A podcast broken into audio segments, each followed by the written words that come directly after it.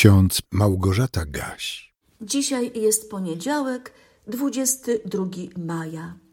W księdze kaznodziei Salomona w ósmym rozdziale, wierszu szesnastym czytamy: Sławiłem radość, bo nie ma nic lepszego dla człowieka pod słońcem nad to, żeby jeść i pić i weselić się. To niech mu towarzyszy w jego trudzie po wszystkie dni jego życia, które mu daje Bóg pod słońcem. Zaś w liście do Filipian w czwartym rozdziale, w wierszu czwartym apostoł Paweł napisał: Radujcie się w Panu zawsze. Radość.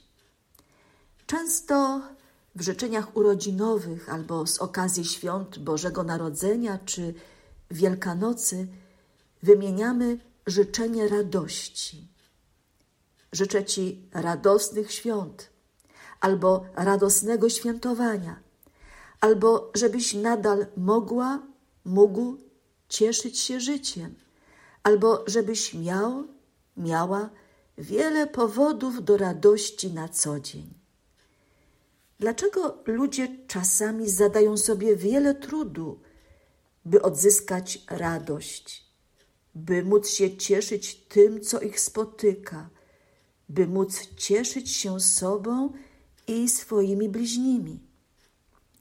Już autor księgi Kaznodziei Salomona miał na ten temat wiele do powiedzenia, wiele do napisania. Dzisiejszy werset pochodzi z nieco dłuższego fragmentu, który przez tłumaczy tzw. Tak Biblii Warszawskiej został nazwany Niemoc i bezradność człowieka.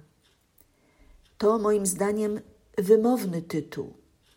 Przeczytałam uważnie ten fragment i stwierdziłam, że wszystko się zgadza, że nadal jest tak, jak o tym możemy przeczytać w księdze Kaznodziei Salomona – w księdze Koheleta. Posłuchajmy. Ósmy rozdział, wersety od siódmego do szesnastego. Zaiste, każda sprawa ma swój czas i swój sposób, i jako wielkie zło ciąży to na człowieku, że nikt nie wie, co będzie, bo, ktoż, bo któż mu powie, jak się to stanie. Nie ma człowieka, który by miał moc nad wiatrem i mógł go zatrzymać. Nikt nie ma mocy nad dniem śmierci i nie jest zwolniony od walki, a bogactwo nie uratuje tych, którzy je posiadają. To wszystko widziałem, zwracając swoją uwagę na to wszystko, co się dzieje pod słońcem. Dopóki człowiek panuje nad człowiekiem, ku jego szkodzie. Widziałem też, jak bezbożnych chowano z czcią. Natomiast musieli odejść z miejsca świętego ci, którzy postępują uczciwie i byli zapomniani w mieście. To również jest marnością. Ponieważ wyroku skazującego za zły czyn nie wykonuje się szybko, przez to wzrasta u synów ludzkich chęć pełnienia złego. Dlatego, że grzesznik postępuje źle i mimo to długo żyje. Ja jednak wiem, że dobrze powodzić się będzie tym, którzy się boją Boga, tym, którzy się boją Jego oblicza. Albowiem bezbożnemu nie będzie się dobrze powodziło. I jak cień nie będzie żył długo ten, kto się nie boi oblicza Bożego. Marnością jest to, co się dzieje na ziemi, że są sprawiedliwi, którym się powodzi tak, jak gdyby popełniali czyny bezbożne, i są bezbożni, którym się powodzi tak, jak gdyby popełniali czyny sprawiedliwych. Pomyślałem jednak, to również jest marnością.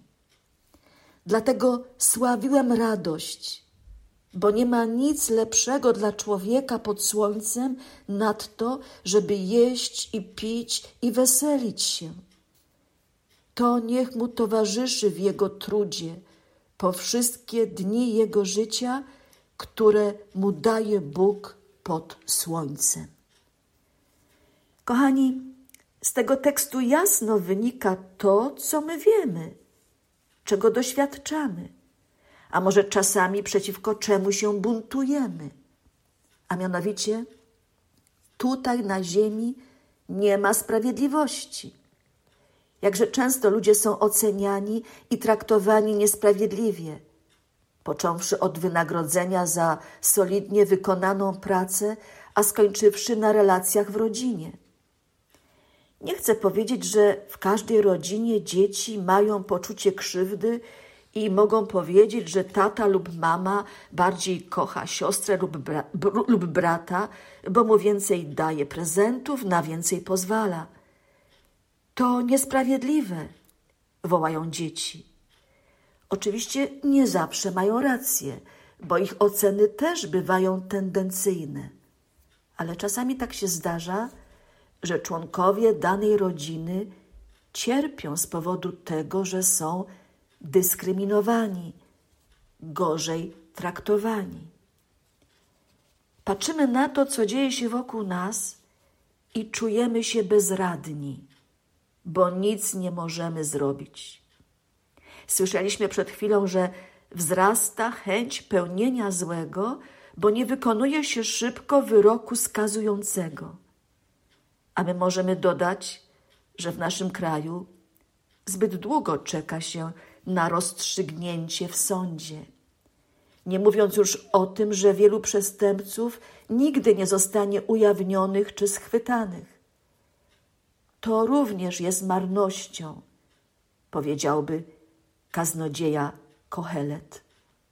I dlatego radzi sobie i nam, żebyśmy jeszcze bardziej skupili się na tym, co mamy dziś i teraz. Pomyślmy, mogliśmy wstać do nowego dnia. Mamy dach nad głową. Mogliśmy zjeść śniadanie. Prawdopodobnie zjemy obiad i kolację, a może jeszcze coś pomiędzy tym. Możemy więc jeść i pić i weselić się. Cieszymy się z tego, że mamy co jeść i pić, że bywają w naszym życiu takie momenty, gdy zasiadamy wraz z innymi do wspólnego stołu i możemy się radować. Takie momenty są nam potrzebne, bo na co dzień trudzimy się, męczymy, zmagamy z wieloma przeciwnościami. Odczuwamy swą niemoc i bezradność, ale wolno nam się cieszyć chociażby jedzeniem i możliwością takiej lub innej rozrywki. Dobrze wiemy, że potrzebujemy relaksu, ale najważniejsze, czego potrzebujemy jako ludzie wierzący w Boga, zawarte jest w tym krótkim wersecie z listu do Filipian z czwartego rozdziału. Radujcie się w Panu zawsze. Apostoł Paweł Szczególnie w liście do Filipian bardzo dużo napisał na temat radości, radowania się w Panu.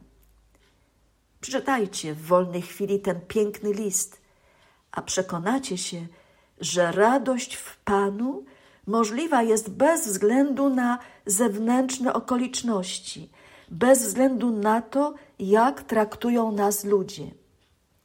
W drugim liście do Koryntian pierwszym rozdziale apostoł Paweł napisał: Błogosławiony niech będzie Bóg i Ojciec Pana naszego Jezusa Chrystusa, Ojciec miłosierdzia i Bóg wszelkiej pociechy, który pociesza nas we wszelkim utrapieniu naszym, abyśmy tych, którzy są w jakimkolwiek utrapieniu, pocieszać mogli taką pociechą, jaką nas samych Bóg pociesza.